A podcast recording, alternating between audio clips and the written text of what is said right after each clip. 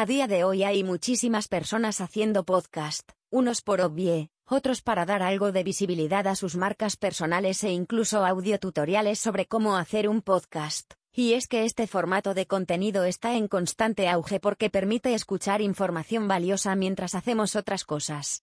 Por ejemplo, puedes estar en tu coche y, en vez de escuchar la radio, colocas un podcast sobre un tema que te divierta o te cause interés, distrayendo tu atención o permitiendo que aproveches ese tiempo que solía ser improductivo en el aprendizaje de una nueva habilidad.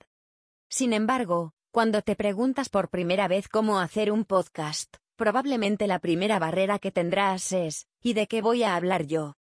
Por experiencia propia podemos contarte que en este punto varios se quedan un par de semanas, porque preparar un material interesante, dinámico, ameno y de calidad lleva su técnica y su tiempo. ¿Cómo hacer un podcast con un buen contenido? Esto del contenido no es tan complicado como aparenta, pero sí que tiene su técnica. Para poder desarrollarlo de forma armónica y orientada a darle valor a quienes te escuchen tu podcast debe manejar una estructura. Entonces, ¿cómo hacer un podcast con estructura? Vamos a ello. Lo primero que debes plantearte en un podcast corporativo son las distintas profundidades y objetivos del podcast. Aquí te dejamos algunas opciones. Estructura tipo sándwich. En este tipo de formato colocamos información relacionada a la promoción de los productos de la empresa al inicio y al final del podcast. Asume que los panes representan entre el 30% y el 40% del contenido, y en 70% o 60% el valor que vas a aportar a tus oyentes. Ahora que sabes cómo hacer un podcast, recuerda, nadie escuchará un podcast con 100% de contenido hablando solo sobre ti, por eso cuida el contenido de tu podcast. ¿Cómo hacer un podcast estilo montaña rusa? Este formato se utiliza sobre todo cuando tienes que hacer un podcast de más de 20 minutos de duración. Se trata de intercalar parte del contenido más dinámico y llamativo al inicio, en el medio y hacia el final del podcast. En los espacios intermedios puedes realizar contenido con un poco menos de efervescencia. La montaña del pico más alto, esta estrategia la llamamos de esta forma porque a medida que va avanzando el contenido de tu podcast, va a llegar cada vez a un punto más alto, sin llegar a descender al punto meseta anterior. Esto implica que estás generando muchas expectativas hacia el final de tu grabación. Este formato es ideal para historias, narraciones o entrevistas, que muevan y conmuevan a tu oyente. Una vez que ya has decidido cómo estructurar tu podcast, Tienes que entender cómo funciona la dinámica entre tu oyente y tú, además de definir los canales en los que pueden ponerse en contacto contigo para convertirse en oyentes colaboradores. Cómo hacer un podcast enlazado al resto de los contenidos de tu marca. Lo más común de ver a nivel corporativo es que los diferentes proyectos de social media hayan iniciado en distintos momentos de la marca.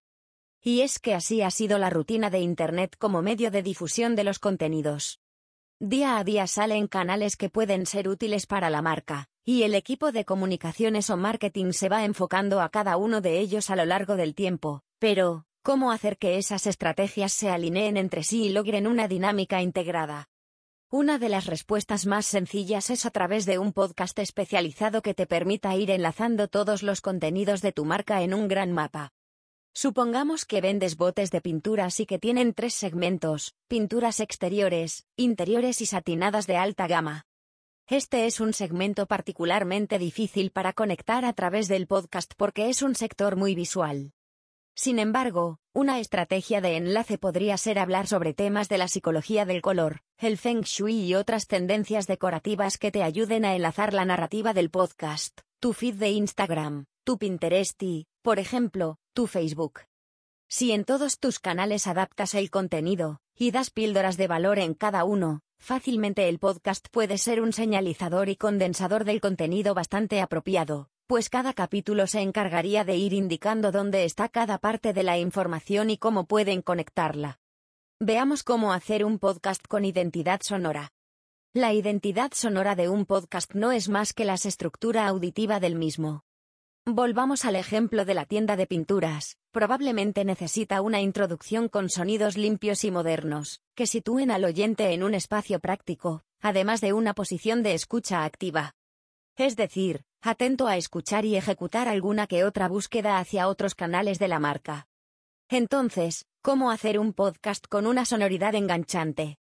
Una vez que has elegido la estructura de contenidos puedes diferenciarlas con pautas sonoras, de forma que pueda tu oyente identificar cuando le estás dando una información de alto valor, cuando es contenido técnico o cuando es una acción que él o ella deben tomar.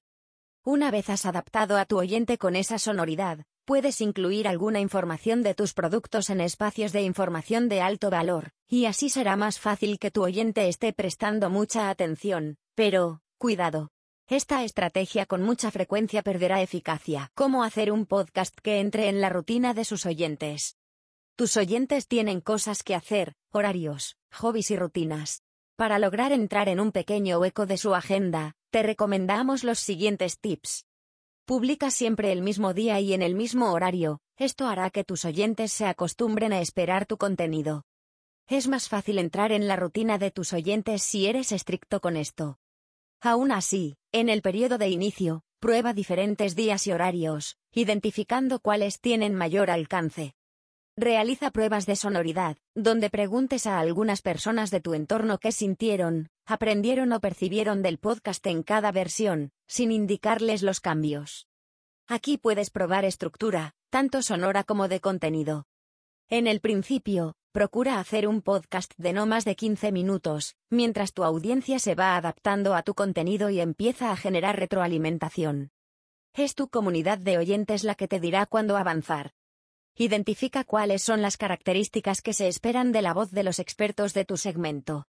Por ejemplo, voz femenina o masculina, aterciopelada o más activa, más aguda, más grave, va despacio o tiene un ritmo más acelerado. Una vez que la combinación correcta para tu marca esté en tus manos, analiza la producción constante y periódica del material. Esperamos que este post te haya ayudado a ver los primeros pasos del podcasting empresarial profesional. Si quieres saber más sobre este tema, puedes aprender de la mano de Chuse Fernández en su curso de podcasting corporativo.